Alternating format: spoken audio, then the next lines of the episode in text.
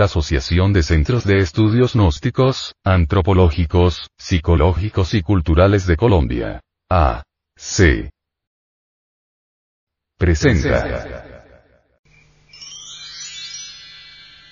Una producción del Departamento de Artes Gráficas y Audiovisuales.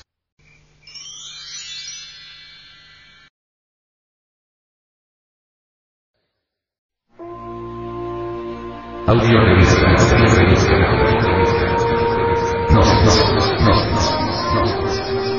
Edición 196 de septiembre del 2010.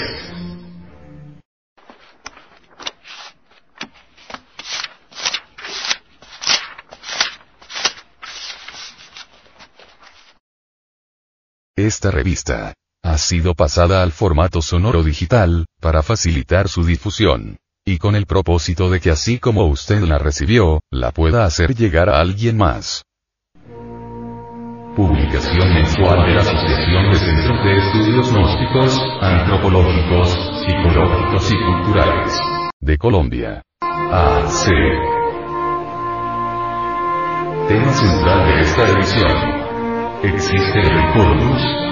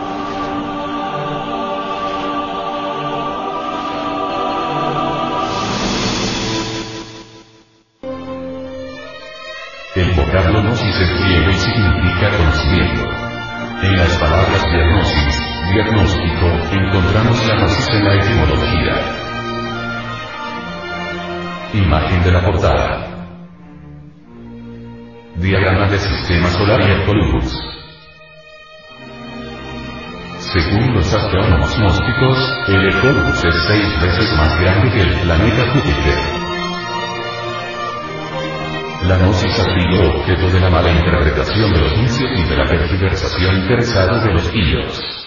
Keeping If. Distribución gratuita. Hombre, conócete a ti mismo y conocerás el universo y a Dios. Revista Gnosis 196 de septiembre de 2010.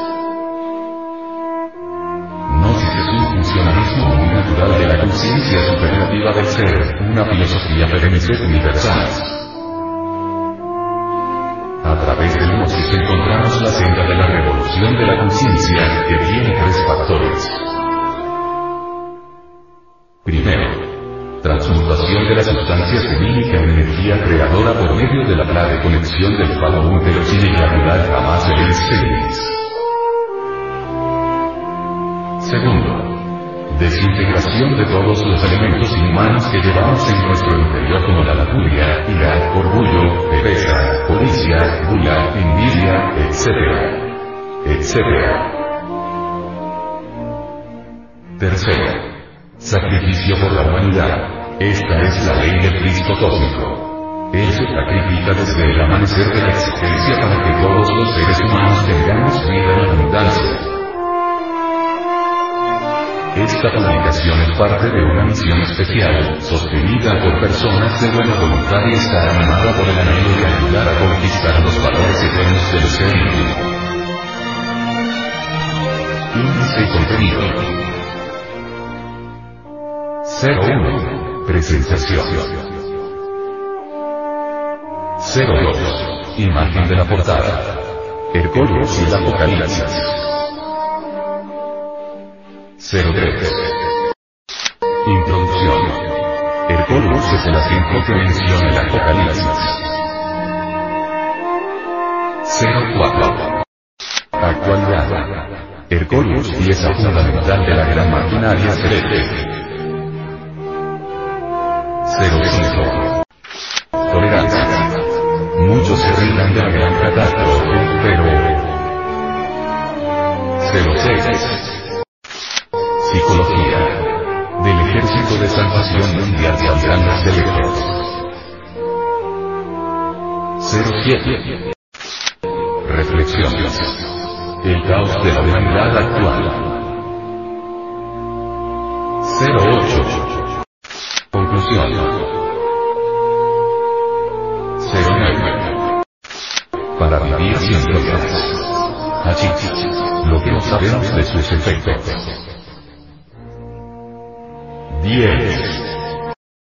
Frente Mundial de Salvación del Planeta. Debilitamiento de la capa de ozono.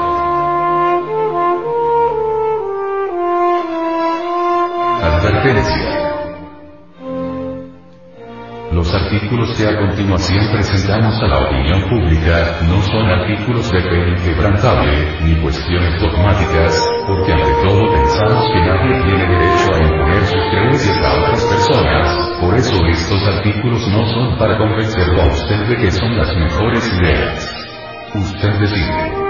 Si encuentra uno o varios puntos que le parecen convenientes, puede realizar sus propios experimentos, si no encuentra utilidad, puede descartarlos.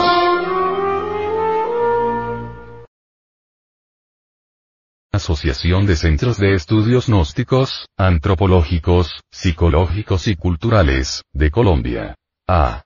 C. Te invitamos a visitar nuestro luminoso portal en Internet www.acegap.org www.acegap.org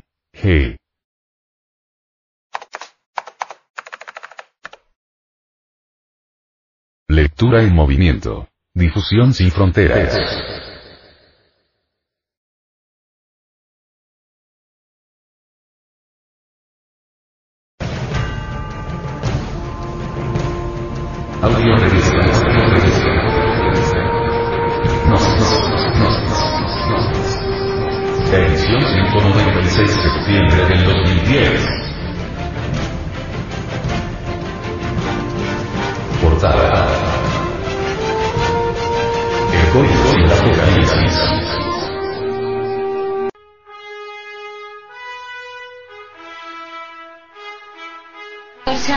Del planeta Hercóbulos o planeta rojo, llamado así por los científicos.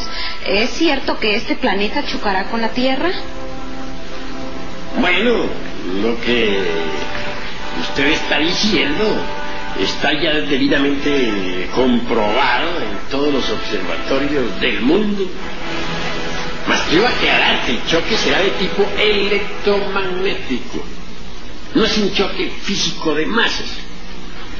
Pues es claro que si el planeta Hercólogos pasa demasiado cerca de nuestro planeta Tierra, tiene que producirse una catástrofe. Sucede que Hercólogos es un mundo gigantesco. Podríamos aseverar que es varias veces más grande que Júpiter, el titán de nuestro sistema solar. Y al pasar cerca a nuestro mundo, tendrá que producir una revolución de los ejes de la Tierra. Entonces los mares cambiarán de hecho y las tierras actuales se sumergirán entre el fondo mismo del océano. Mas antes de que venga la catástrofe esta de la revolución de los ejes de la Tierra, el fuego entrará en actividad. Indubitablemente, conforme Hercólogo se vaya acercando, el fuego líquido que existe en el interior de nuestro mundo saltará a la superficie. Y entonces aparecerán volcanes en erupción por todas partes, acompañados de fuertes terremotos, y caerán todas las grandes ciudades del mundo. Nueva York, París, Londres, Buenos Aires, y hasta nuestro querido Distrito Federal en México. Nada se salvará de la hecatombe.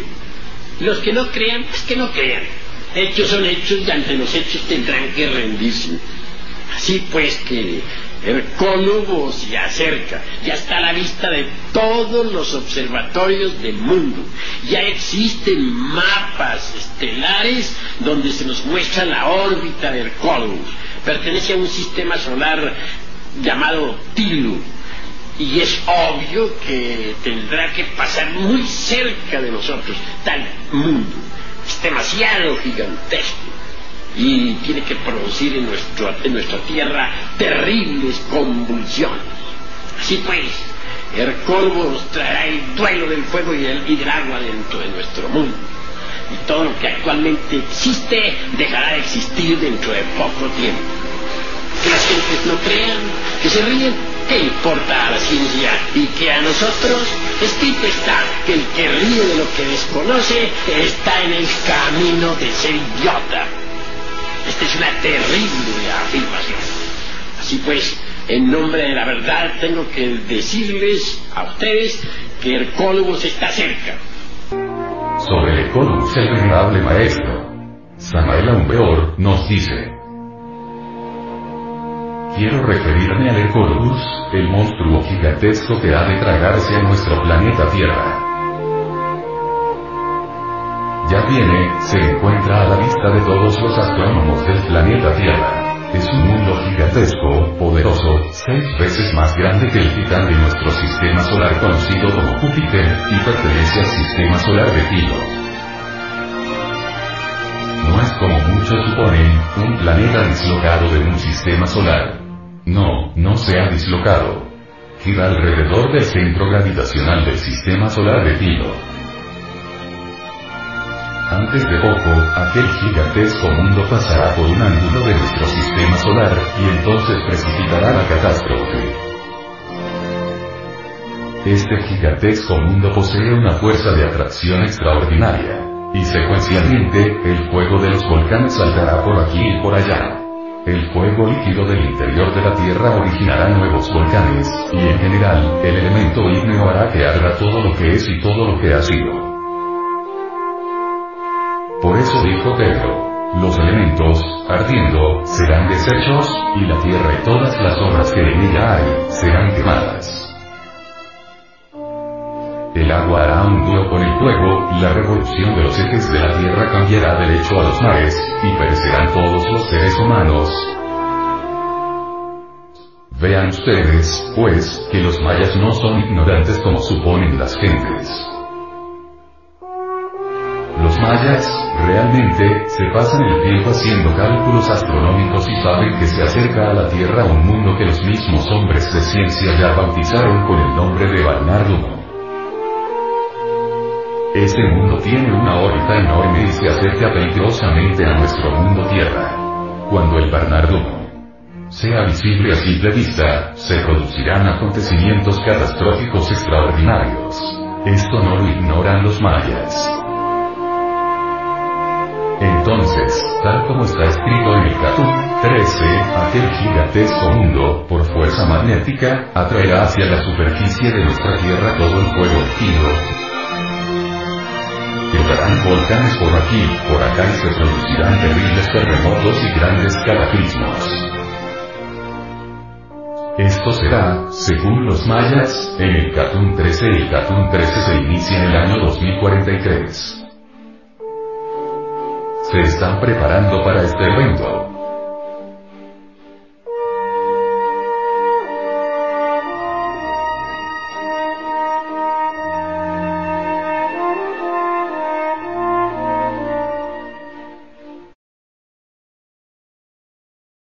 Asociación de Centros de Estudios Gnósticos, Antropológicos, Psicológicos y Culturales, de Colombia. A. C te invitamos a visitar nuestro luminoso portal en Internet. www.acegap.org www.acegap.org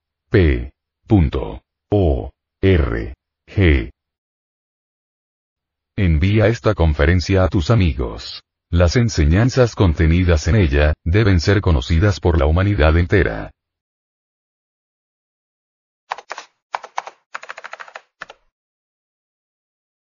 Lectura en movimiento. Difusión sin fronteras.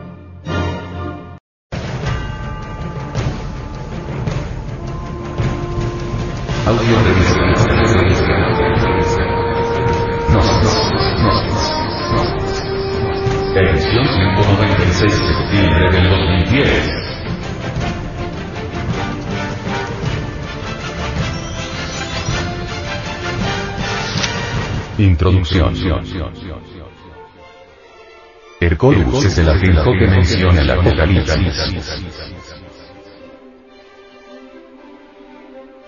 Veamos lo que nos dice el profeta Mahoma en el Corán. El golpe que es. Será el día del juicio final. Quienes tengan obras que pesen en la balanza, tendrán una vida agradable. Quienes ligeras, tendrán por morada la fosa ardiente. Cuando la tierra tiemble con este temblor que le está reservado, cuando haya vomitado los muertos que reposan en sus entrañas, el hombre se preparará para ser juzgado.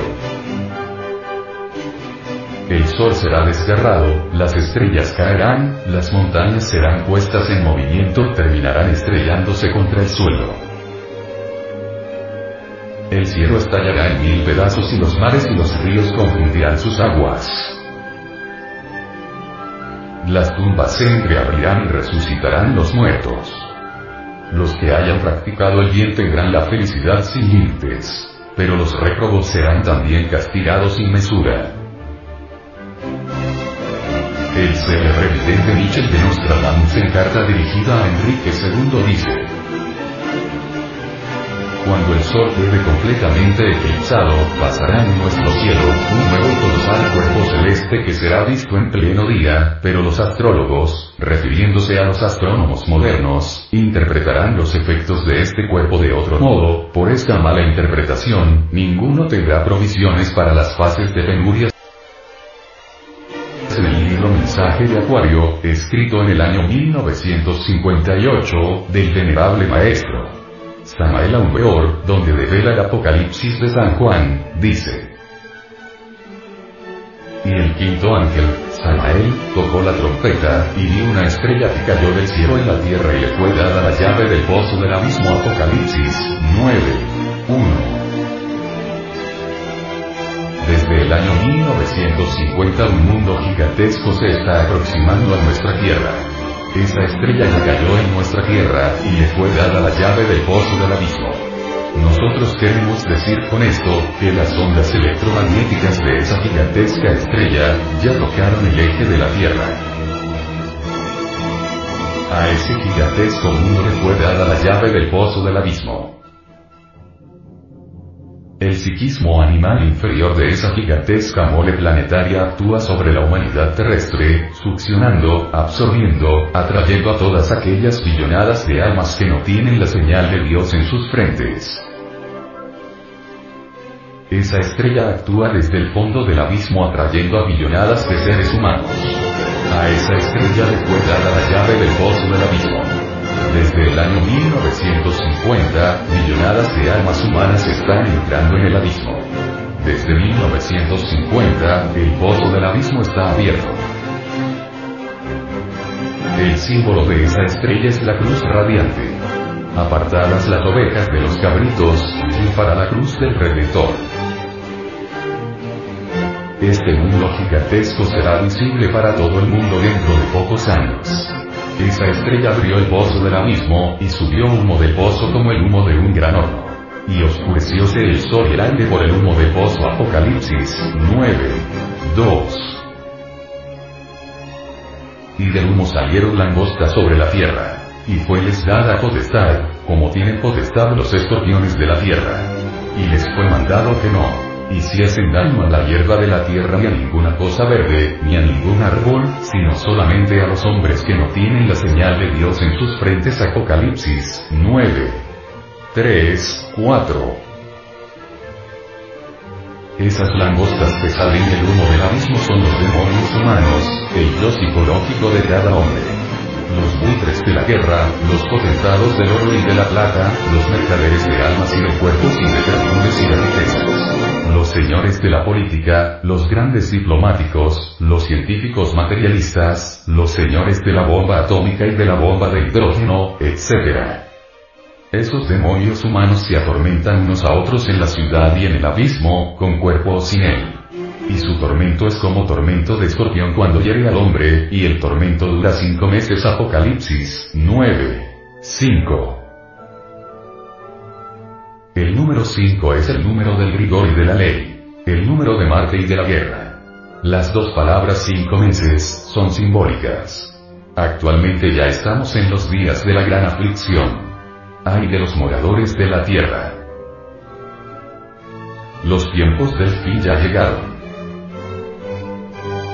Y en aquellos días, estos días, y en el abismo, buscarán los hombres la muerte, y no la hallarán, y desearán morir, y la muerte huirá de ellos. Apocalipsis 9. 6. La vida del abismo es la misma vida que tenemos en el plano físico, pero millones de veces más horrible, más tenebrosa, más material, más densa.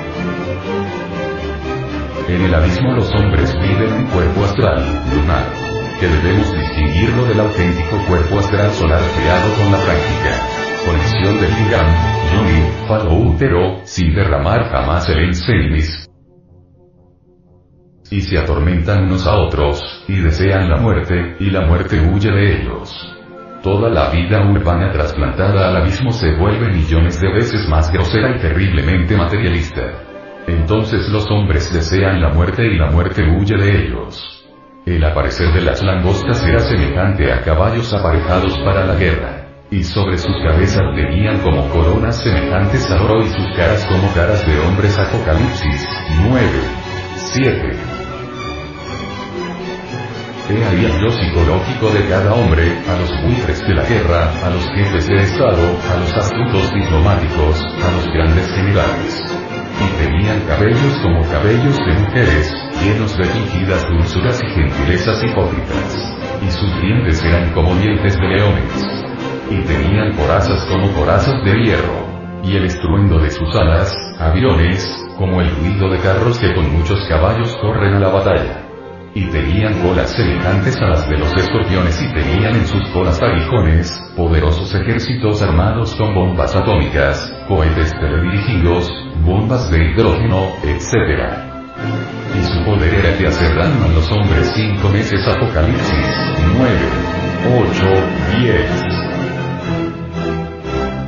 Así las naciones pagarán sus deudas kármicas. Esos son los jefes civiles y militares del mundo, los gentiles diplomáticos, los grandes de la tierra. Tienen colas semejantes a los de los escorpiones, y en sus colas, terribles aguijones. He aquí las grandes fuerzas militares del este y del oeste. El poderío militar. Los jefes, los grandes generales, los grandes diplomáticos. Los poderosos de la tierra. Ese es este siglo y tiene sobre sí, por rey al ángel del abismo, cuyo nombre hebraico es Abadón, y en el griego apoyo en Apocalipsis 9, 11. El primer año es pasado. He aquí vienen aún dos ayes, después de estas cosas Apocalipsis 9, 12.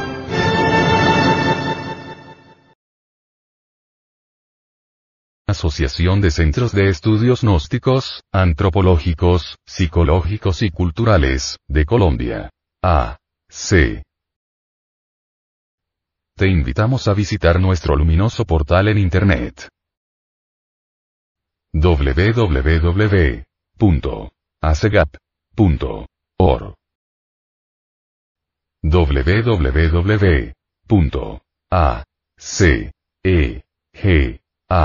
www.acegap.org Envía esta conferencia a tus amigos. Las enseñanzas contenidas en ella, deben ser conocidas por la humanidad entera.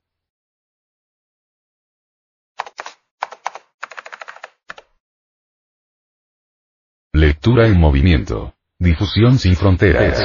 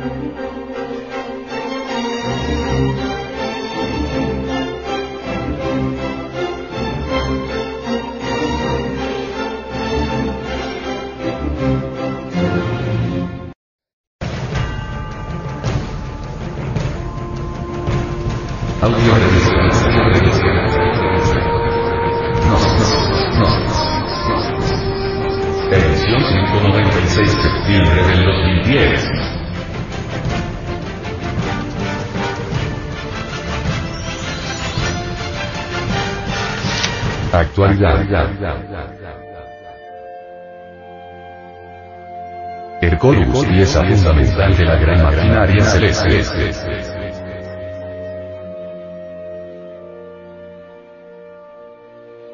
Ha llegado la hora de reflexionar profundamente. ¿Quiénes somos? ¿De dónde venimos? ¿Para dónde vamos? ¿Cuál es el objeto de la existencia? ¿Por qué vivimos? ¿Y para qué? Vivir así como así, comiendo, bebiendo, reproduciéndonos, resulta en el fondo bastante aburridor, hasta insensato, diríamos. Obviamente, nos encontramos en los tiempos del fin.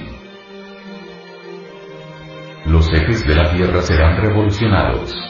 Ya sabemos que el polo magnético no coincide con el polo geográfico. El polo norte se está deshielando, grandes icebergs se encuentran cerca de la zona ecuatorial bien desprendidos de los polos, así que la revolución de los ejes de la Tierra es un hecho demostrado, y que se puede evidenciar con aparatos mecánicos perfectos. Lamentablemente, existe una gran frialdad entre las gentes, es el frío de lo que no tiene importancia, de lo superficial. Creen las multitudes que importante es lo que no es importante, suponen que la última moda, o el coche último modelo, o la cuestión esta del salario fundamental es lo único serio. Llaman serio la crónica del día, el mundial de fútbol, la aventura amorosa, la vida sedentaria, la copa de licor, la carrera de caballos, la carrera de automóviles, la corrida de toros, el chismorreo, la calumnia, etc. Obviamente, cuando el hombre del día o la mujer del salón de belleza escuchan algo sobre esoterismo, como quiera que esto no está en sus planes, ni en sus tertulias, ni en sus placeres sexuales, responden con un no sé qué de frialdad espantosa, o sencillamente retuercen la boca, levantan los hombros, y se retiran con indiferencia.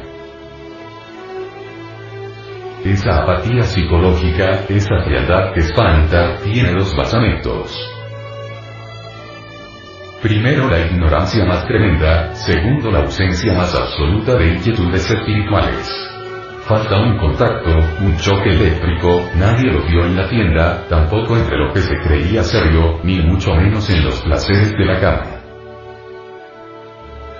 Si alguien fuera capaz de darle al frío imbécil o a la superficial mujercita el toque eléctrico del momento, el chispazo del corazón, alguna reminiscencia extraña, un no sé qué demasiado íntimo, tal vez entonces todo sería distinto. Más alto desplaza a la vocecilla secreta, a la primera corazonada, al anhelo íntimo. Posiblemente una tontería, el hermoso sombrero de alguna vitrina o aparador, el dulce exquisito de un restaurante, el encuentro de un amigo que más tarde no tiene para nosotros ninguna importancia, etc. Tonterías, necedades que no siendo trascendentales, si tienen fuerza en un instante dado como para apagar la primera inquietud espiritual, el íntimo anhelo, la insignificante chispa de luz, la corazonada que sin saber por qué nos inquietó por un momento. Si esos que hoy son cadáveres vivientes, fríos noctámbulos del club o sencillamente vendedores de paraguas en el almacén de la calle real, no hubieran sofocado la primera inquietud íntima, serían en este momento luminarios del espíritu, adeptos de la luz, hombres auténticos en el sentido más completo de la palabra. El chispazo, la corazonada, un suspiro misterioso, un no sé qué, fue sentido alguna vez por el carnicero de la esquina, por el engrasador de calzado o por el doctor de primera magnitud, mas todo fue en vano. Las necedades de la personalidad siempre apagan el primer chispazo de la luz. Después prosigue el frío de la más espantosa indiferencia. El venerable maestro, Samael Aumbeor, dice, no hay nadie que en la vida no haya sentido alguna vez una corazonada, una extraña inquietud, desgraciadamente, cualquier cosa de la personalidad, por tonta que ésta sea, es suficiente como para reducir a polvareda cósmica eso que en el silencio de la noche nos conmovió por un momento. Nuestro ego animal gana siempre estas batallas, él se alimenta, se nutre precisamente con nuestras propias debilidades. El ego animal es terriblemente mecanicista. El humanoide repleto de egos, desprovisto por completo de toda inquietud divinal, es incoherente y se mueve en el mundo de sus sueños. Si alguien hiciera lo que nadie hace, esto es, avivar la íntima inquietud surgida tal vez en el misterio de alguna noche, no hay duda de que a la larga se asimilaría la inteligencia divina y se convertiría por tal motivo en hombre real el venerable maestro. Samael Aumbeor, dice. Añádase a eso, algo insólito, queremos referirnos a Arcolus, el monstruo gigantesco que ha de tragarse a nuestro planeta Tierra. En mecánica celeste, Hercolus ayuda a verticalizar los polos, él es pieza de la gran máquina. El acercamiento de Hercolus está a las puertas. En el año 1999, Hercolus estuvo visible ante todos los seres humanos y todo ojo lo vio, y a pleno mediodía apareció como otro sol, en aquel eclipse del mes de agosto de ese año. Cuando Hercolus pase cerca de la Tierra, obviamente, precipitará la catástrofe. El gigantesco mundo posee una fuerza de atracción extraordinaria, secuencialmente diremos, que el fuego de los volcanes saltará por aquí, por allá y acullá. El fuego líquido del interior de la Tierra originará nuevos volcanes y en general el elemento ígneo hará que arda todo lo que es y todo lo que ha sido. el agua hará hilo al fuego. La revolución de los ejes de la Tierra cambiará a los mares del lecho y perecerán todos los seres humanos. Ahora queremos que entienda por qué nosotros queremos iniciar una nueva civilización, una nueva cultura. Los tiempos apocalípticos del fin han llegado. La humanidad ha rasgado seis sellos del gran libro de San Juan, cuando rasgue el séptimo sello el fin habrá llegado se producirá la catástrofe. Podría objetarse aquí, que muchos otros, antes, en el pasado, aguardaron el fin que nada pasó. Queremos decirle a usted que esta vez estamos hablando sobre leyes de mecánica celeste. Si la mecánica celeste no existiera, todo el cosmos terminaría en una catástrofe. Al hablar así, sabemos que muchísimos ofrecen resistencia, que en secreto se ríen, más escrito está. El ríe de lo que desconoce está en camino de ser idiota, así pues, preparémonos. La Tierra está sometida en estos momentos a una gran agonía y el fin de toda agonía se llama muerte. Cuando un enfermo agoniza, cuando presenta síntomas inconfundibles de su muerte, bien sabemos que lo que sigue es su defunción, el desenlace. La Tierra en estos momentos está gimiendo, está agonizando. Todo indica desastre y a la larga terminará en un pavoroso cataclismo.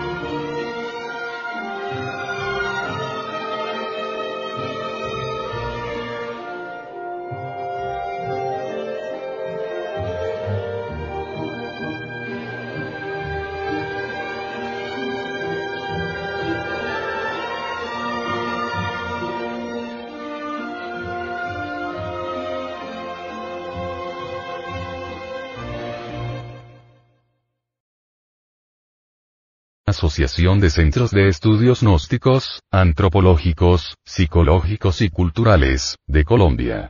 A. C. Te invitamos a visitar nuestro luminoso portal en Internet. www.acegap.org www.acegap P. O. R. G. Envía esta conferencia a tus amigos. Las enseñanzas contenidas en ella, deben ser conocidas por la humanidad entera.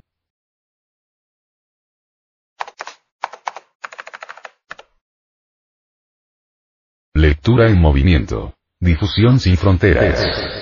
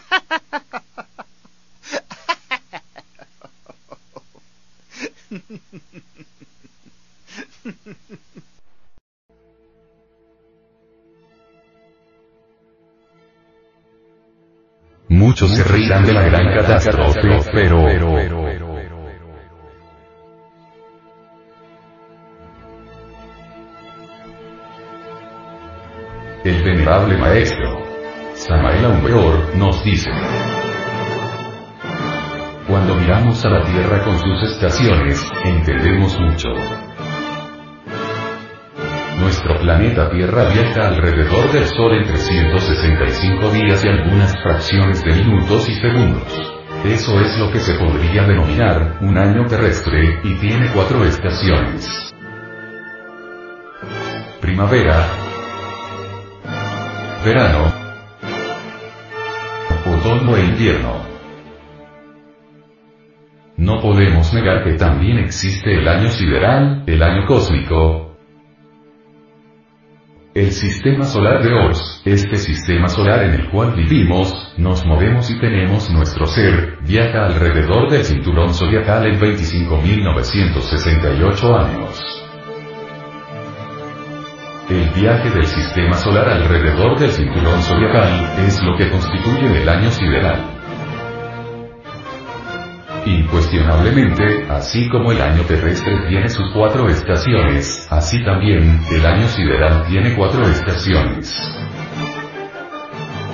Primavera, la edad de oro. Verano, la edad de plata. Otoño, la edad de cobre. Invierno, la edad de hierro. Durante la Edad de Oro, la vida es un verdadero Edén. La humanidad sale perfecta de entre las manos de su creador. Gobiernan la dinastía solares y por doquier abulle y palpita la felicidad. En la Edad de Plata, palidece un poco el esplendor primigenio, más continúan la dinastía solares gobernando. Gobernando un mundo donde no hay fronteras, un mundo donde solamente reina la paz y el amor. En la edad de cobre, la humanidad comienza con sus fronteras y sus guerras, con sus odios y crímenes. Mas en la edad de hierro todo se degenera, es el invierno. Y al fin, termina esta edad con un pavoroso y tremendo cataclismo. Nosotros nos encontramos en este momento, precisamente, en el invierno de este año sideral, en la edad de hierro, en el Kali Yuga. Indubitablemente, cada vez que una raza llega a la edad de hierro, es decir, al invierno, perece mediante un gran cataclismo.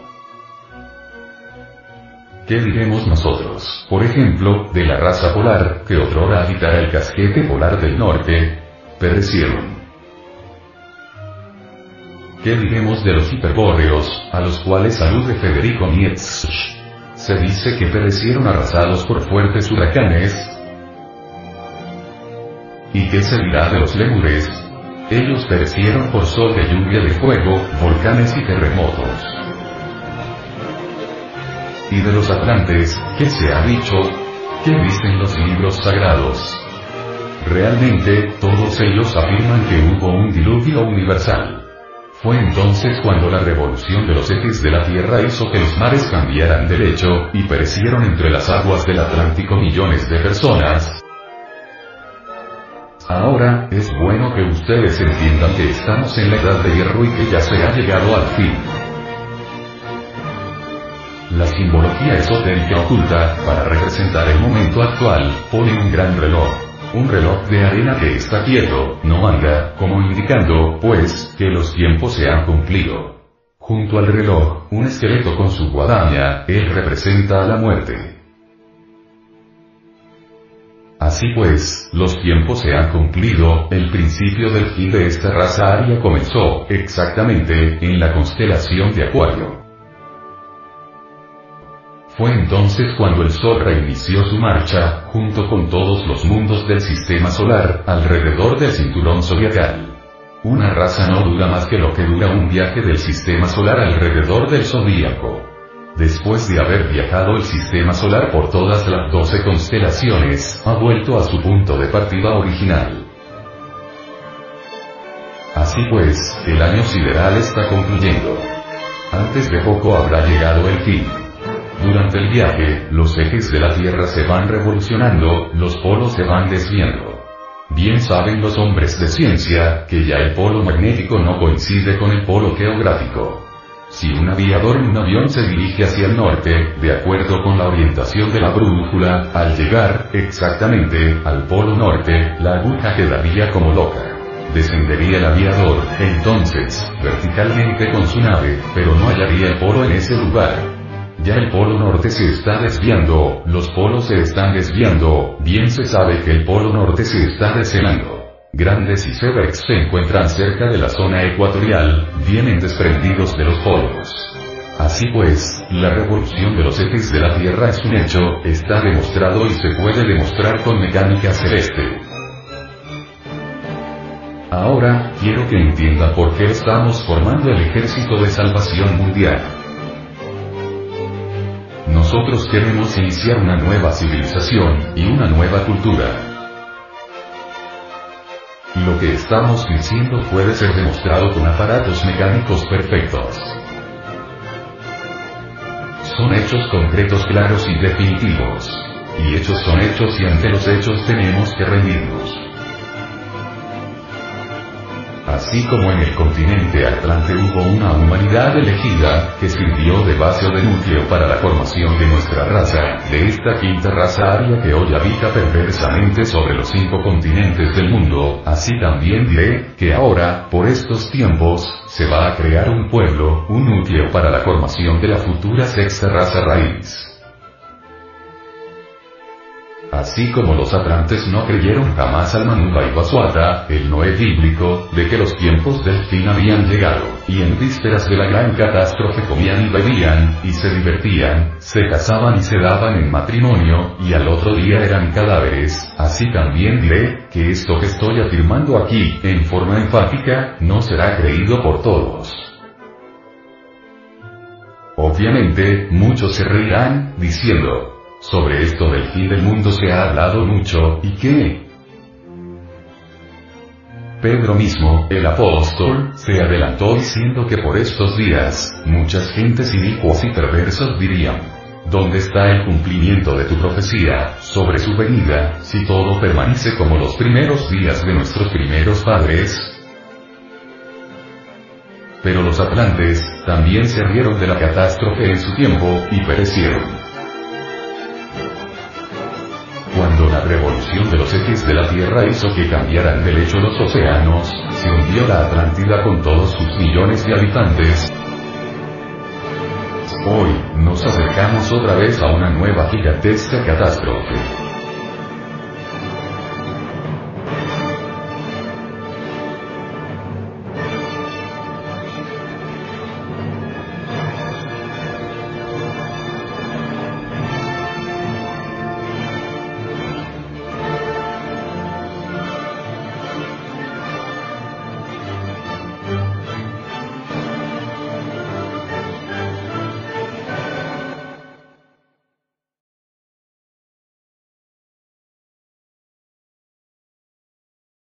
Asociación de Centros de Estudios Gnósticos, Antropológicos, Psicológicos y Culturales, de Colombia. A. C. Te invitamos a visitar nuestro luminoso portal en Internet. www.acegap.org www.acegap P. O. R. G. Envía esta conferencia a tus amigos. Las enseñanzas contenidas en ella, deben ser conocidas por la humanidad entera.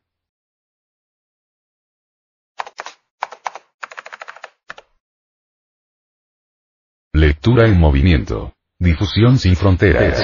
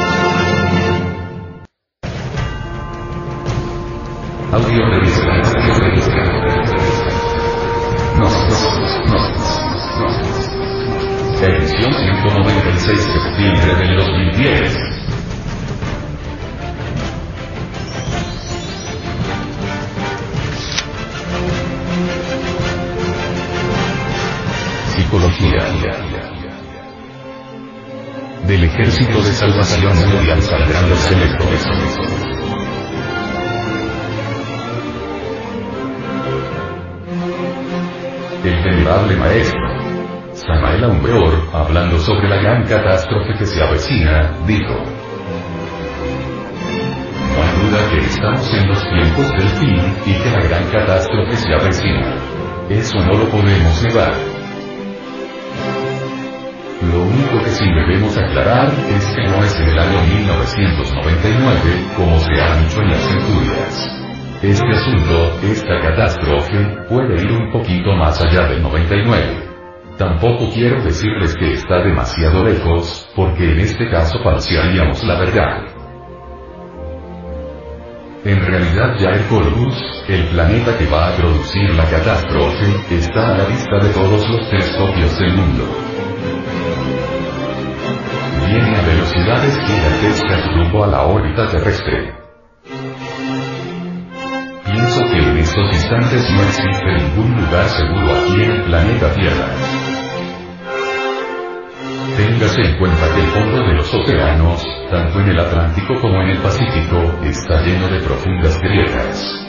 Algunas de ellas son tan profundas, sobre todo en el Pacífico, que ya ponen en contacto el agua con el fuego. Resultado. Presiones y vapores dentro del interior de la Tierra que aumentan de instante en instante, de momento en momento. Son precisamente esas presiones y vapores la raíz fundamental de todos los terremotos, maremotos, etc. que actualmente están acaeciendo en los diversos lugares del mundo. Que no se formen muchas ilusiones nuestros hermanitos gnósticos pensando que hay algún lugar seguro. Hoy no hay lugares seguros por ninguna parte. Los terremotos y maremotos se intensificarán terriblemente, y eso será espantoso. La radioactividad infectará toda la atmósfera y en su día y en su hora, olas monstruosas nunca antes vistas, golpearán las playas, y del fondo de los océanos brotará un sonido extraño. Caerán las principales ciudades del mundo, Nueva York, Londres, París, etc. etcétera, etcétera. La radioactividad infectará el fósforo de los cerebros. Las gentes parecerán como locas en las calles. Entonces habrá escenas dantescas. Cuando se vaya aproximando, lo primero que saltará hacia la superficie, será el fuego de los volcanes, el fuego líquido que originará innumerables cráteres. Los terremotos irán secuencialmente apareciendo por aquí, por allá y acullá, en el máximo de acercamiento de Ecolus se producirá una revolución total de los ejes de la Tierra. Los mares cambiarán de lechos y morirá toda la humanidad. Pero no creo que esto sea precisamente en el año 1999. Pienso que esto es un poquito más allá del 99. Tampoco demasiado lejos. Pero si alcanzan los hermanos a fabricar sus templos, alcanzan a estudiar, alcanzan a trabajar sobre sí mismos, profundamente, eso es lo que quiero aclarar. En estos precisos momentos, el ejército de salvación mundial avanza poderoso en toda la América. Ya nuestro movimiento resplandece glorioso en todo el hemisferio occidental. Posteriormente, tendremos que llevar la gnosis a Eldora, para establecer fuertemente el movimiento gnóstico y nuestra Santa Iglesia en aquel gran continente. Un poco más tarde en el tiempo, avanzaremos sobre el Asia, y allí se dice que es donde nuestro movimiento llegará a su apogeo, a su máximo esplendor. Cuando esto se haya cumplido, me tocará entrenar en el país del Tíbet. Por aquella época el Dalai Lama habrá vuelto a su trono y los chinos comunistas habrán abandonado cada país. Cumpliré cierta misión secreta en el Tíbet y luego, definitivamente, avanzaré hacia Agarthy será en las tierras lejinas, en la cuarta vertical donde por algún tiempo viviré en compañía de muchos iniciados, en vísperas del cataclismo final, que entiendo será en el siglo entrante después del año 2000. Un grupo de hermanos, lamas, adeptos de la fraternidad de la luz interior, abandonaremos nuevamente aquellas sagradas tierras orientales, para venir hacia el mundo occidental entonces no vendremos ya escribiendo libros, ni dictando conferencias, sino buscando a los que estén autorrealizados o por lo menos aquellos que hayan disuelto siquiera el 50% del ego, siquiera eso. Esos serán los selectos. Nosotros sabremos perfectísimamente cómo encontrarles en la tierra. No necesitamos de sus señas postales o domiciliarias y secretamente nos los llevaremos hacia la isla de promisión. Después de la gran catástrofe, la Tierra quedará envuelta en fuego y vapor los esqueletos, desde aquella isla, podrán ver el duelo a muerte entre el fuego y el agua. Pasados dos siglos, brillará el arco iris en las nubes otra vez, señal de una nueva alianza de Dios con los hombres nuevas tierras habrán surgido del fondo de los océanos para que se cumplan las profecías de Pedro, el apóstol, en su epístola segunda a los romanos. Y habrá cielos nuevos y tierras nuevas. Los núcleos selectos establecidos en aquellas tierras darán origen a la futura sexta raza raíz. En la nueva edad no se admitirá a nadie que tenga ego cuando el núcleo de selecto se establezca en tierras nuevas, ya habrá disuelto el ego, y aquellos que tomen cuerpo, entre el grupo selecto, estarán desprovistos de ego. Está prohibido en la nueva edad, darle cuerpo a quienes tengan ego.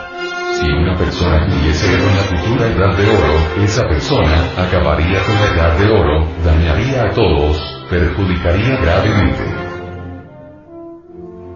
Actualmente existen en Júpiter habitantes terrestres. También los hay en cierta luna de Júpiter, me refiero a Ganímedes. Hay habitantes de nuestra Tierra ya viviendo en Marte. También hay habitantes de nuestra Tierra viviendo en Venus, etc. Habitantes que han sido llevados de aquí de la Tierra en naves cósmicas. Estas gentes que desaparecen así, son mezcladas con gente de otros mundos, el resultado será traído más tarde aquí, precisamente aquí, a nuestro planeta Tierra. Serán traídos después de la gran catástrofe que se avecina. Este resultado, dotado de poderes divinos, debido a la mezcla con otras gentes, de mundos diferentes, se religarán a su vez, se cruzarán con los del núcleo fundamental, y el resultado será una humanidad muy especial, dotada de clarividencia, clariaudiencia, capacidades para el desdoblamiento, iluminación, etc. Una humanidad distinta, diferente. Así será la humanidad de la edad de oro que ya se avecina. Es mi concepto. De manera que creo que los hermanitos gnósticos deben levantar templos por todas partes, y trabajar febrilmente por la difusión de las enseñanzas gnósticas, difundir la doctrina por todas partes, tener sus locales propios. Yo pienso que la cosa no es para el año 1999. Esas fechas allí canzonadas, nunca resultan exactas. Creo que la cuestión va más allá del 99. Creo, firmemente, que este asunto es para el tercer milenio.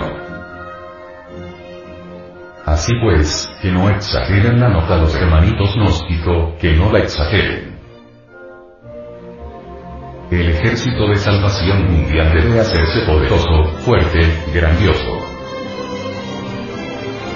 De entre ese ejército habrán de salir los elegidos, los electos. Ellos, en sí mismos, formarán el núcleo de la futura sexta raza raíz. Ese cielo habrá de ser sacado de entre el humo y las llamas de su día y su hora, y en un nuevo éxodo debe ser llevado a una isla que existe en el Océano Pacífico, yo por mi parte, me cuidaré mucho de no dar el nombre de esa isla porque conozco muy bien a la humanidad. Si yo divulgara el nombre de esa isla, pues sería invadida, no precisamente por los selectos, sino por millones que se creerían selectos sin serlo, y el resultado sería un fracaso muy grave para los planes de todos.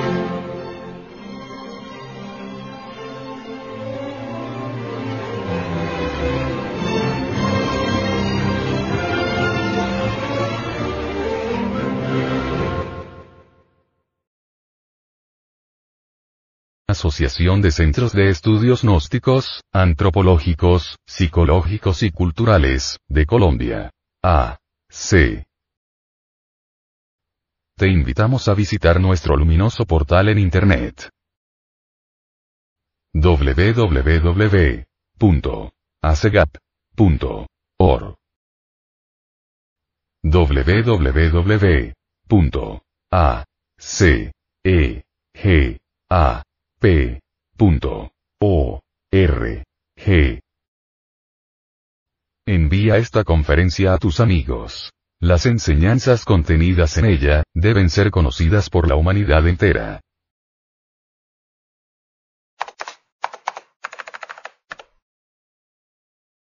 Lectura en movimiento. Difusión sin fronteras.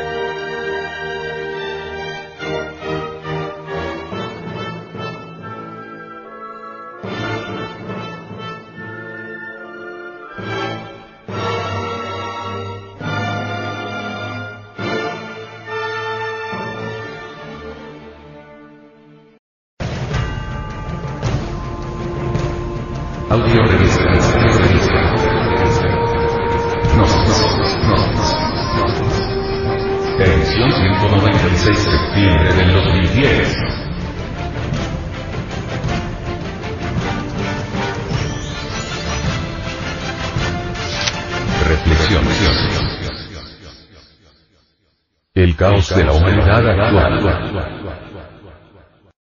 El venerable maestro, Samael Aumbeor, mediante sus reflexiones esotéricas nos dice, ha llegado la hora de conocer ciertamente lo que somos, y marchar hacia adelante con paso firme y decidido. Incuestionablemente estamos en la hora de todas las fatalidades. Nos encontramos ante el dilema del ser y del no ser de la filosofía. El mundo está en crisis, ¿quién lo negaría? En estos instantes se acaba de aprobar la bomba N. ¿Saben ustedes lo que eso significa? Por donde quiera hay en estos momentos protestas. La bomba N es de temibles poderes.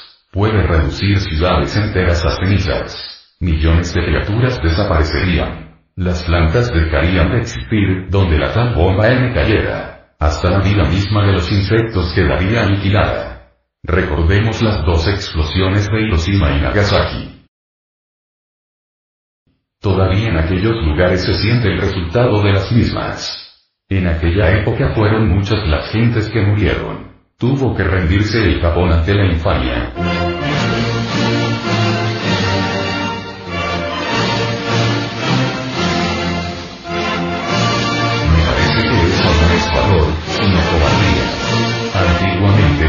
Ejemplo, aquí en nuestra tierra mexicana, cuando había guerra, los hombres, como caballeros, resolvían sus problemas en el campo de batalla, cuerpo a cuerpo.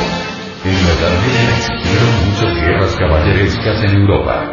Recordemos nosotros las batallas aquellas en el Medio Oriente, cuando las cruzadas, esas luchas contra los moros, etc. En ella se destacó el valor de los hombres, sí, de los hombres, no la cobardía.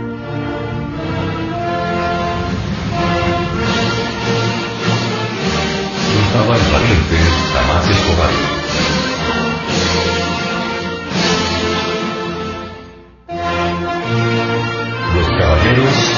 desafiaban duelo en París, resolvían que ordenan el campo de batalla, hombre hombre. Pero eso de hacer caer ahora por estos tiempos, una bomba atómica o una bomba en sobre una ciudad indefensa, llena de hombres, mujeres, niños, ancianos, me parece que es que es un acto de una gran cobardía, ahí no hay valor, ahí lo que hay es.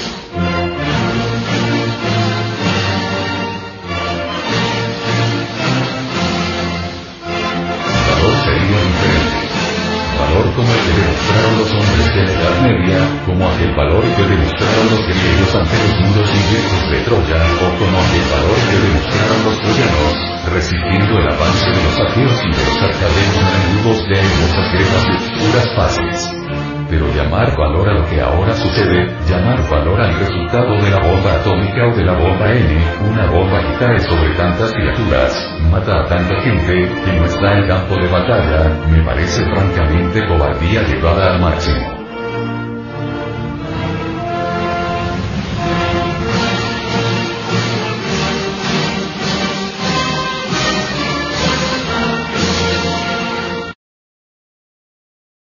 Si estudiamos cuidadosamente la piedra solar el calendario azteca, encontraremos allí una sabiduría extraordinaria. Dicen los nahuas que los hijos del quinto sol, que somos nosotros, perecerán por el fuego y los terremotos.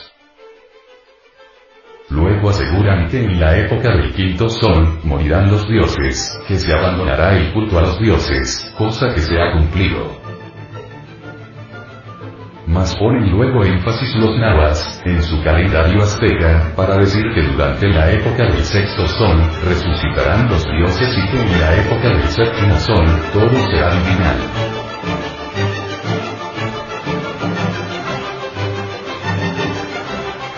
Por otra parte, el mal del mundo es tan grande que ya llegó hasta el cielo, Babilonia la Grande, la madre de todas las fornicaciones y abominaciones de la tierra, será destruida, y de toda esta perversa civilización de víboras no quedará piedra sobre piedra.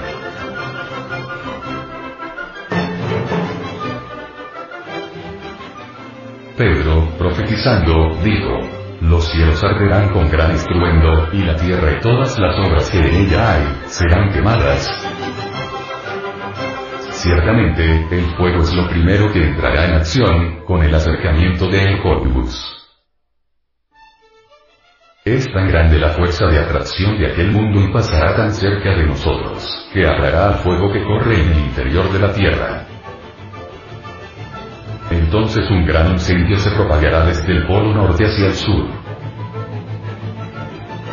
sin embargo, es obvio que antes de ese gran acontecimiento, el anticristo realizará verdaderas maravillas, el anticristo de la falsa ciencia, realizará prodigios. Hará cohetes atómicos, capaces de viajar a Marte, hará cohetes atómicos con los que se podrá llegar a todos los planetas del sistema solar. Se inventarán armas extraordinarias, y las gentes, todas, se prosternarán en tierra, adorando a la gran bestia y diciendo, no hay como la ciencia oficial, no hay como el anticristo. Pocos serán los que escuchen la palabra del Cristo, dentro de poco tiempo. Ya las gentes no están para eso. En estos tiempos dicen, quiero demostración, me interesan las cosas demostrables, quiero que los sentidos físicos me informen.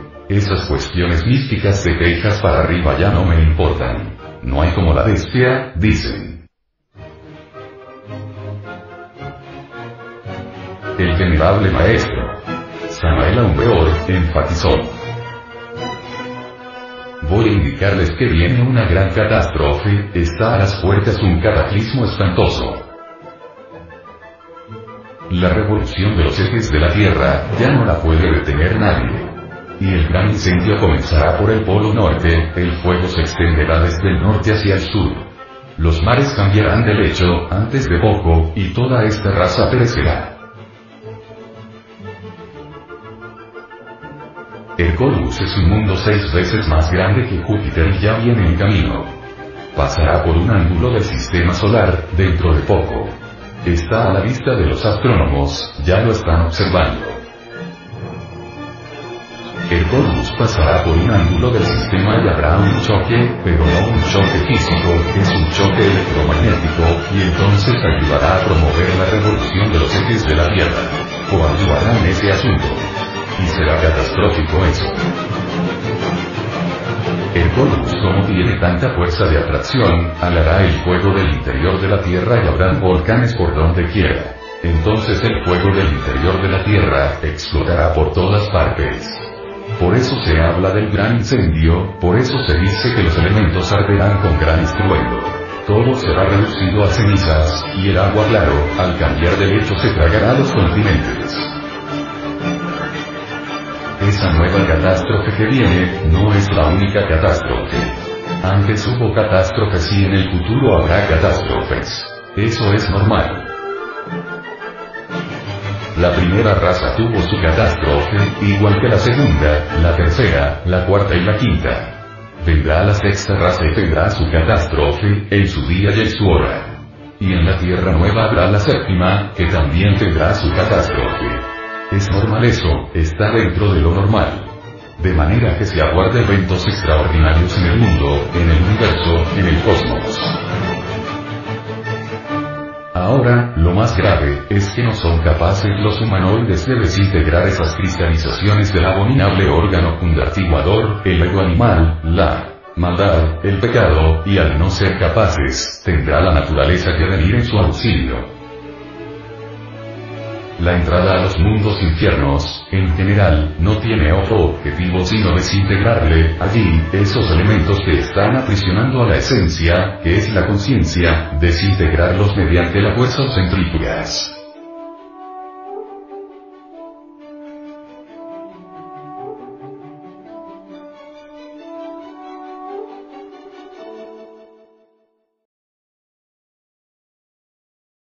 Asociación de Centros de Estudios Gnósticos, Antropológicos, Psicológicos y Culturales, de Colombia. A. C. Te invitamos a visitar nuestro luminoso portal en Internet. www.acegap.org www.acegap P. O. R. G. Envía esta conferencia a tus amigos. Las enseñanzas contenidas en ella, deben ser conocidas por la humanidad entera.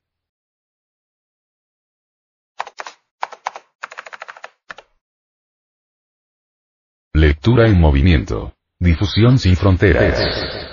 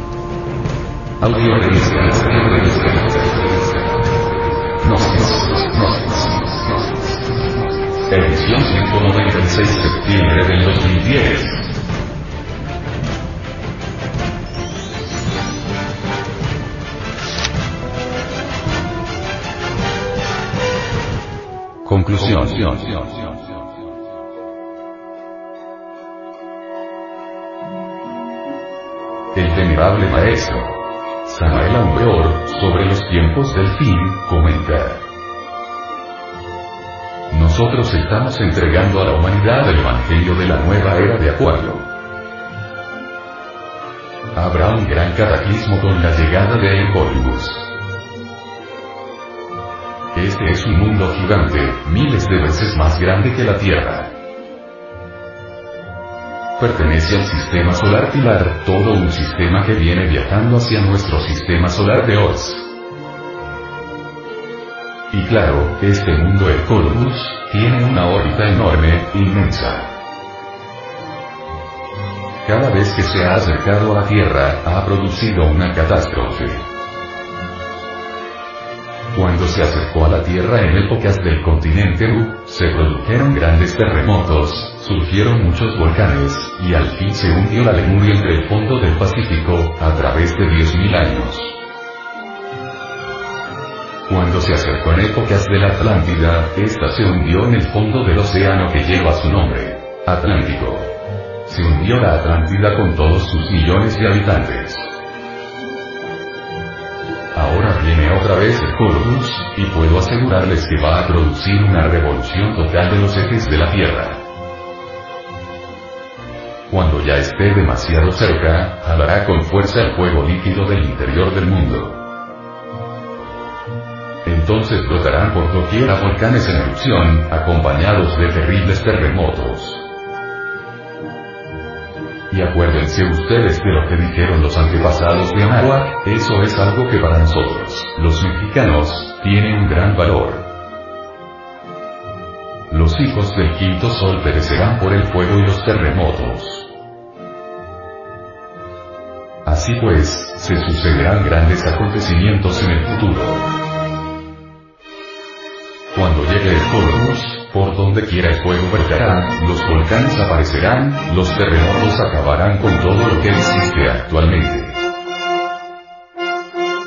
Será ese el día del gran incendio universal, profetizado por Pedro en su epístola a los romanos.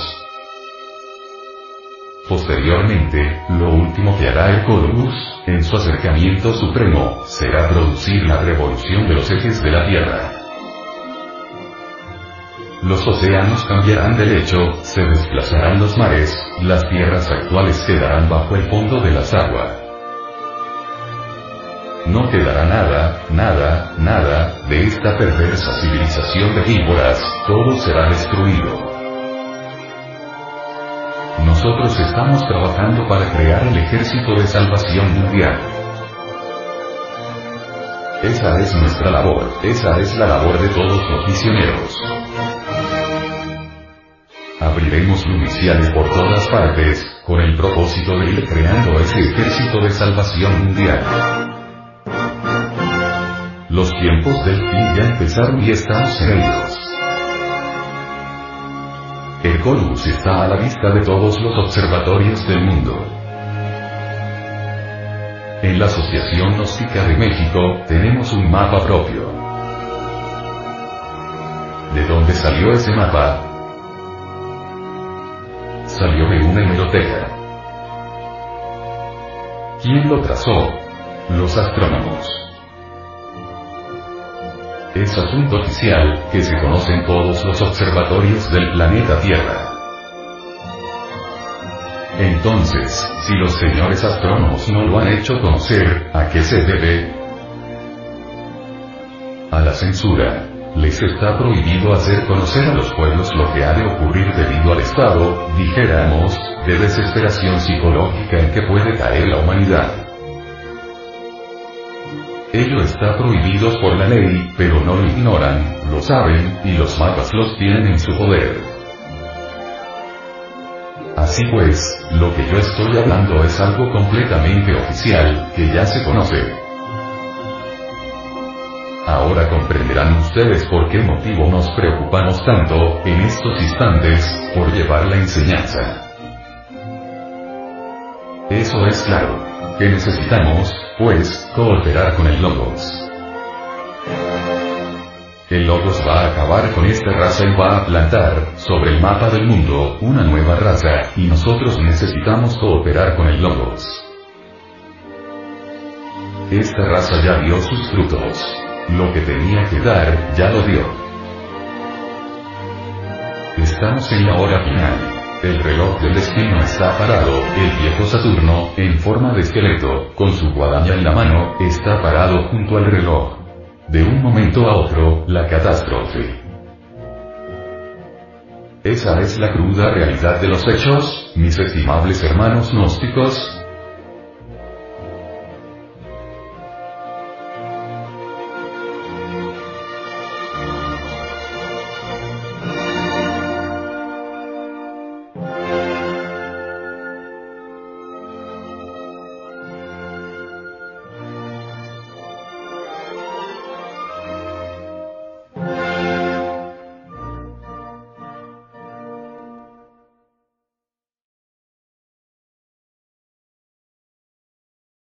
Asociación de Centros de Estudios Gnósticos, Antropológicos, Psicológicos y Culturales, de Colombia.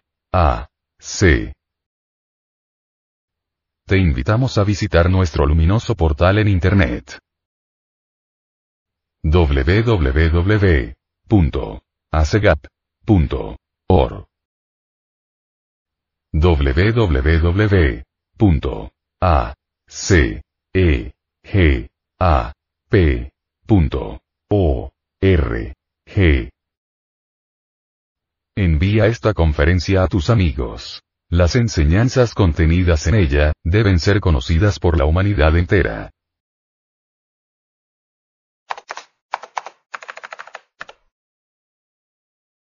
Lectura en movimiento. Difusión sin fronteras.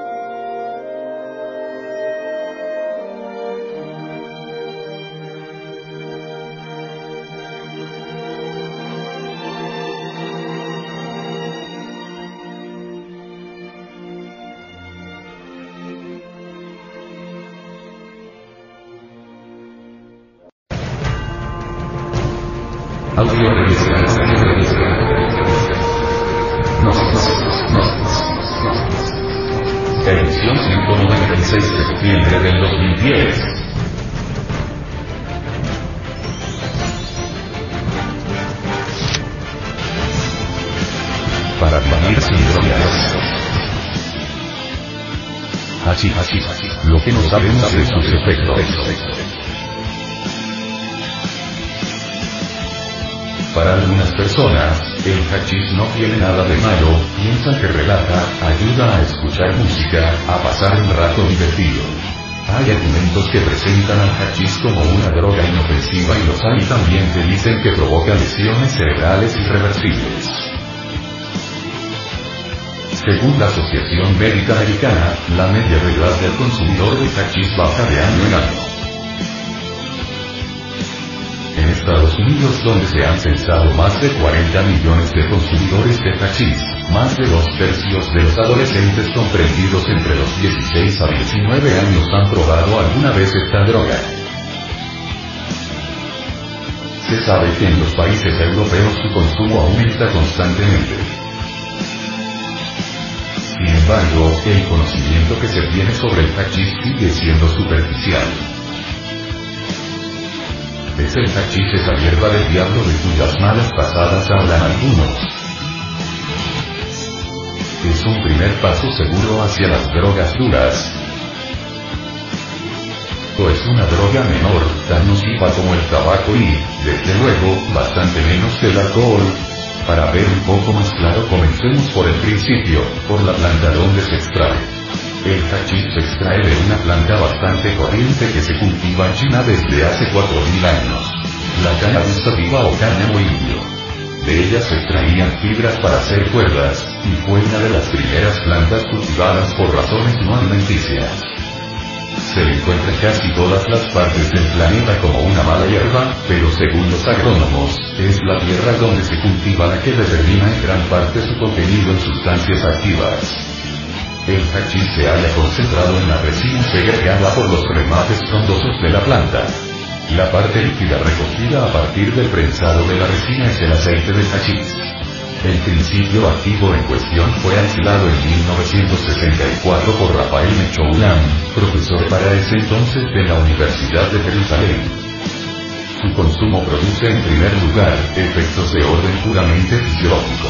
La salivación disminuye, aparece una sensación de sed, los vasos sanguíneos de la conjuntiva se dilatan ligeramente, el ritmo de las pulsaciones aumenta y a veces baja la temperatura del cuerpo. Más tarde aparece una sensación de bienestar, acompañada de ganas de reír, o un sentimiento de ansiedad, esto último depende de la disposición del sujeto y del entorno de ese momento. Según el profesor Gabriel Navas, estos efectos se explican porque el hachís no solo actúa sobre esa pequeña parte del cerebro llamada hipotálamo que rige el placer, sino que afecta el conjunto de la actividad cerebral, desorganizándola y provocando alteraciones en las facultades de vigilancia, memoria y coordinación. Esto haría peligroso, por ejemplo, conducir un automóvil bajo sus efectos. Los efectos de orden psicológico se presentan con las percepciones extrasensoriales. Los psicólogos han demostrado que las extrapercepciones del drogadicto tienen su raíz particular en sus fantasías.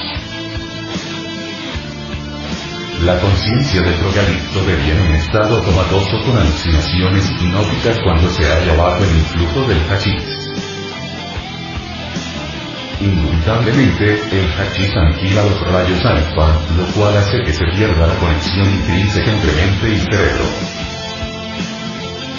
Esto de hecho da como resultado fracaso total. Lamentamos profundamente que el drogadicto convierta el vicio en religión desviado piensa experimentar lo real bajo el influjo de las drogas, ignorando que las extrapercepciones producidas por el hachís son meras alucinaciones elaboradas por la abominable fantasía. El consumo de hachís es un escapismo emocional que buscan los seres humanos para liberarse de su infelicidad y tristeza. El ser humano hoy más que nunca se siente solo y en la búsqueda desesperada por encontrar la felicidad, cae en las aberraciones de los vicios alienantes y del materialismo absorbente, arrastrándolo hacia su propia destrucción. El gnosticismo universal dice que en el yo psicológico naturalizado de cada uno de nosotros, se encuentra la raíz de todos los males. La sociedad actual no es más que una proyección de ese yo.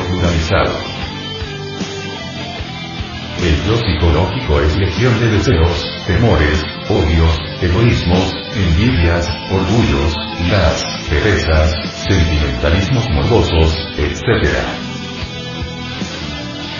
El yo es múltiple, o sea, no es singular. Es doloroso que la llamada psicología moderna haya caído en la convicción errónea de dividir arbitrariamente el yo, en yo superior y yo inferior, pues tanto el uno como el otro es el yo pluralizado y dentro de él, se encuentra aprisionada la conciencia, y solo disolviendo el yo psicológico, se libera y ella emancipada nos confiere la facultad de no necesitar de drogas, pues la conciencia conoce cómo manejar las diversas circunstancias de la existencia, tu amable oyente, necesitas conocer muy a fondo estas cuestiones del yo, si es que de verdad te interesa conocer el papel siniestro de cualquier droga y tu separación de ella. Solo con la disolución radical del yo somos profundamente honestos y andamos por la senda de la libertad en el sentido completo del término. Recordemos que solo somos una montonera de yoes y que tenemos el intelecto borrado y relleno de teorías subjetivas, lunares, insípidas, negativas y oscuras, que solo nos han conducido a creer y aceptar o dar por hecho lo que nunca hemos experimentado. Quien quiera liberarse de sus dificultades y sufrimientos le toca enfrentar al yo y destruirlo. El yo penetra en todas partes, tiene defensores a diestra y siniestra, goza con el dolor del prójimo, maneja todos los grandes y pequeños capitales del mundo, es el amo y señor de todos los monopolios, tiene en su poder religiosos organizados, creyentes y ateos, maneja todas las políticas del mundo, es el artífice de todas las dictaduras y tiranías del mundo, es el dueño de todos los gobernantes de todos los países del orbe, tiene el mando en todos los científicos, él el que elabora las teorías biológicas, psicológicas, psiquiátricas, sociológicas más convenientes para esconderse y no permitir que se le descubra, antes por el contrario, que todos lo encubamos, defendamos y neguemos con gran énfasis, para él poder continuar haciendo de las suyas. Tiene el mando en todos los ejércitos, es el inventor de todos los armamentos de muerte y destrucción, Ello adormece la conciencia humana, hipnotiza el entendimiento de las personas y de las madres.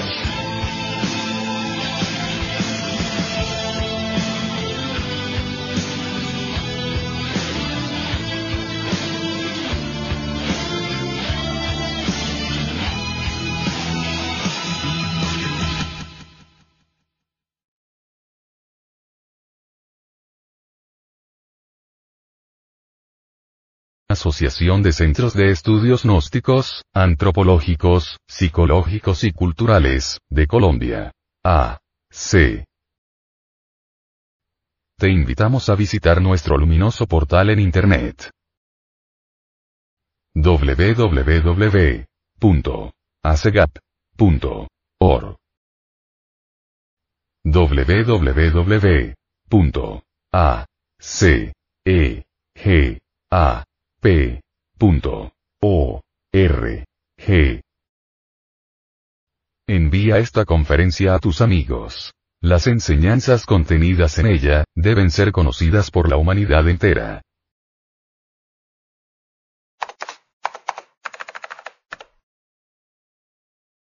Lectura en movimiento. Difusión sin fronteras.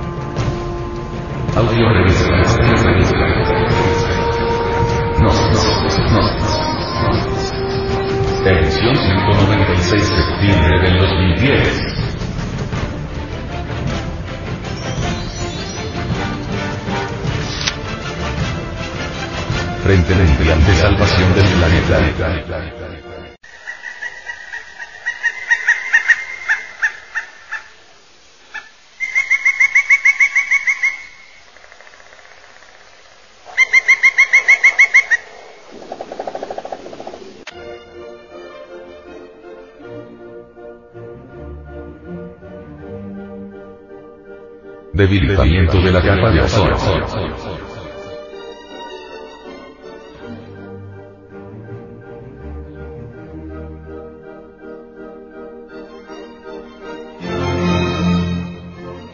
Este tercer problema global, se ha presentado como uno de los mayores desafíos de los últimos 30 años, porque se ha extendido no solo en el medio ambiente, sino que ya provoca problemas en el comercio internacional y afecta la práctica de un desarrollo sustentable. El agotamiento de la capa de ozono amenaza a la diversidad biológica, ya que ésta resulta afectada al recibir mayor cantidad de radiación solar nociva, rayos ultravioleta. Asimismo, esta problemática influye en la regulación del clima y en la humanidad. Provoca grandes problemas de salud, específicamente favorece al desarrollo de cáncer en la piel, estimula también cataratas en los ojos y deficiencias inmunológicas, por mencionar algunos ejemplos. La principal causa a dicho debilitamiento es por uso y emisión de varias sustancias químicas conocidas como sustancias agotadoras de ozono, SAO, entre las que destacan los gases refrigerantes llamados clorofluorocarbonos, CFC. Es problema global desde 1974, cuando se publicaron unos estudios respecto a la liberación en la estratosfera de iones de cloruro provenientes de los CFC. Las AO se utilizan en refrigeradores, acondicionadores de aire, atomizadores de aerosol, espumas aislantes, etc. Para visualizar dicha problemática, la NASA reportó en el 2001 que el agujero de la capa de ozono de la Antártida alcanzó en septiembre del 2001 una dimensión de 28,3 millones de kilómetros cuadrados, lo que equivaldría un poco más de dos veces la Antártida, pues esta tiene una extensión territorial de 14,1 millones de kilómetros cuadrados. ¿Cómo estará este agujero en la actualidad? Es realmente alarmante la situación de nuestro afligido mundo. Nuestro planeta está invadido de seres humanos bestiales, inconscientes, que lo estamos matando lentamente. Somos criminales que estamos aniquilando nuestra propia mundo tierra, que su único error, parece ser, habernos dejado vivir sobre su suelo. Estamos en peligro. La muerte amenaza cubrir a la tierra. Sin ambajes debemos reconocer que la especie humana ha resultado nefasta para este planeta, y lo demuestra el deterioro de todas las fuentes en que se sustenta la vida universal. De modo y manera que de seguirse por este camino de degradación sistematizada, este mundo quedará convertido en pocas décadas en un inmenso chiquero apto solo para la inmundicia. Frente a esta situación es urgente, inaplazable e impostergable, formar un organismo mundial que encare todo el problema. No se trata de soluciones aisladas que vengan a tomar medidas paliativas sino de movilizar a la raza toda, en defensa del patrimonio de la vida. Es indispensable que todas las organizaciones ecológicas gubernamentales o no gubernamentales se pongan como tarea inmediata la creación de un Frente Universal de Defensa del planeta Tierra, donde participen todas las gentes, todas las instituciones, etc. etc que no se quede nadie por fuera de este frente, a fin de que se propongan y lleven a la práctica soluciones en grande a este peligro, el ser humano con su astucia y arrogancia crea problemas pero no es capaz de resolverlos. Los señores intelectuales se sienten muy orgullosos con su ciencia que nada ha podido resolver pero sí complicarlo todo. Lo que abunda por esta época de crisis mundial, son los sabiondos que todo lo quieren resolver y nada resuelven. Los aviondos infectan a toda la humanidad con sus miles de productos químicos. Todo lo saben los aviondos y nada saben. Causan daño a toda la naturaleza, a todas las especies vivientes, pero presumen de sapientes. Los grandes intelectuales han fracasado totalmente, como lo está demostrando hasta la saciedad, el estado catastrófico en que nos encontramos. Señores intelectuales, Ahí tenéis vuestro mundo, el mundo caótico y contaminado que vosotros habéis creado con todas vuestras teorías científicas. Los hechos están hablando por vosotros. Habéis fracasado. Orgullosos intelectuales. Señores intelectuales. Las teorías ya se volvieron calzonas y estas se venden y revenden en el mercado, entonces ¿qué? Las teorías solo sirven para ocasionarnos preocupaciones y amargarnos más la vida. Con justa razón dijo Goethe. Toda teoría es gris solo es verde el árbol de doradas frutas que es la vida. La contaminación por productos químicos seguirá causando más estragos, ya que traerá alteraciones genéticas y monstruos humanos. Criaturas que nacen deformadas. Ciertamente la humanidad no sabe vivir, y aunque parezca increíble, es muy cierto y de toda verdad, que esta tan cacareada civilización moderna es espantosamente fea, no posee las características trascendentales del sentido estético, está desprovista de belleza interior. Ciertamente la humanidad no sabe vivir, se ha degenerado espantosamente y francamente se ha precipitado al abismo. Lo más grave de toda esta cuestión, es que los factores de tal desolación, ¿cuáles son? Hambre, guerras, destrucción del planeta en que vivimos, etc. Están dentro de nosotros mismos, los que hagamos en nuestro interior, en nuestra psiquis. Quienes cometen estos actos vándalos son verdaderos desequilibrados mentales, gentes peligrosas que deben ser encerradas en sanatorios para enfermos mentales o en reformatorios especiales. Es injusto permitir que toda la humanidad resulte víctima de muchas calamidades cuya causa se encuentra en destructores de la naturaleza. Los que han ocasionado este gravísimo problema a que nos referimos en este tema, son criminales de la peor especie en el sentido exacto de la palabra. La barbarie disfrazada con los trajes de la civilización, está destruyendo al planeta. Dentro de cada uno de nosotros conviven, coexisten la civilización y la barbarie. Somos civilizados cuando desintegramos radicalmente los factores infrahumanos que producen tal desolación planetaria, cuáles son. Acabar con las tierras fértiles, contaminar el agua potable, contaminar el aire, acabar con las especies vegetales y animales, etc. Somos bárbaros cuando marchamos hacia la destrucción total de nuestra morada planetaria. Lo mejor de lo mejor es marchar por el camino oculto, civilizado, el de la revolución de la conciencia, y para ello hay que pasar por cambios psicológicos, radicales y de fondo que nada tienen que ver con las teorías, ni con las creencias, porque creencias de todo tipo existen por doquiera, pero la única fuerza que puede transformarnos en forma íntegra, es aquella que nos hace civilizados, queremos referirnos a la conciencia humana. Hay que saber despertarle y sublimarla. Esto no es un delito. Para vencer la barbarie hay que darle más participación a nuestra conciencia, para así avanzar victoriosos por la vía ascendente transformativa de la comprensión creadora.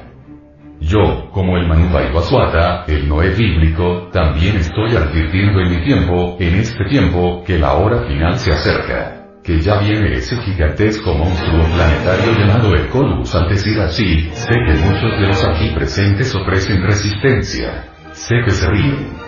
Más escrito está que el que ríe de lo que desconoce, está en el camino de ser idiota, así pues que, preparémonos. La Tierra, en este momento, está gimiendo, está agonizando. Los mares están contaminados como ya dije. Las explosiones atómicas están sacudiendo las entrañas del mundo. La atmósfera está contaminada. Todo, absolutamente todo, indica desastre. Agoniza la Tierra. La tenemos sometida a torturas muy largas y espantosas, y morirá, terminará con un gran cataclismo. Conforme el sol vaya brillando más y más hacia el norte, conforme le veamos salir cada vez más y más por las regiones del septentrión, sabremos que el tiempo del fin lleva cada vez más y más cerca, a la humanidad, hacia la catástrofe. Bueno, así como en la Atlántida se formó un pueblo selecto, así estamos formando ahora un pueblo quiero referirme, en forma enfática, al ejército de salvación mundial. Este mensaje que estamos entregando en toda la redondez de la Tierra, habrá de llegar a todos los corazones. Así terminará esta humanidad perversa, humanidad que se entregó a los vicios, que se degeneró en el homosexualismo y el lesbianismo. Humanidad destructiva, donde cada pueblo se levantó contra cada pueblo. Donde cada ser humano levantó su mano contra su hermano Así terminará dentro de poco tiempo. ¿Habrá sobrevivientes? Sí los habrá. Esto lo saben muy bien los habitantes de Ganímedes. Ellos seguirán llevando poco a poco a las gentes más selectas hacia su mundo. Ahí les cruzarán con gentes que habitan en su planeta, y de tales cruces nacerá un tipo de humanidad muy especial, que será traída de regreso a la Tierra, con ese tipo de humanidad se podrá hacer maravillas, porque esa clase de gente desarrollará las facultades que poseen los habitantes de Ganímedes. Una bonita oportunidad se les dará a algunos sobrevivientes que quedarán en nuestro planeta Tierra en una isla del Pacífico, y ahí nacerá la sexta gran raza, digo la sexta porque cinco razas han habido sobre la faz de la Tierra, y todas ellas han terminado con grandes cataclismos. Ciertamente en nombre de la verdad, afirmo en forma enfática, en estos momentos de crisis mundial y de bancarrota de todos los principios, que estamos sentados todos sobre un barril de pólvora. Antes de poco verán ustedes cosas dantescas y espeluznantes. En realidad de verdad, cuando el Colus se acerque, su fuerza será suficiente como para que estas presiones y vapores, encerrados dentro de las entrañas del mundo, hagan explotar la corteza geológica de este afligido planeta. No espero, al hacer estas declaraciones, que las gentes me crean. Recordemos que al y Basuata jamás le creyeron cuando él afirmaba, en forma enfática, que los mares se tragarían la Atlántida, las gentes se reían de él. Está loco. Decían. Pero cuando vieron que la cosa era cierta, cuando la tierra se estremecía, cuando el fuego hizo que los volcanes vomitaran y quemaban todo lo que tenía existencia, entonces dijeron. Es cierto. Samael aún peor.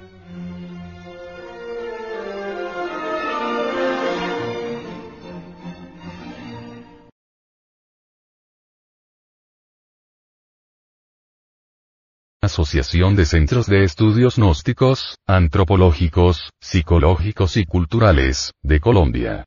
A. C. Te invitamos a visitar nuestro luminoso portal en Internet. www.acegap.org www.acegap P. O. R. G. Envía esta conferencia a tus amigos. Las enseñanzas contenidas en ella, deben ser conocidas por la humanidad entera.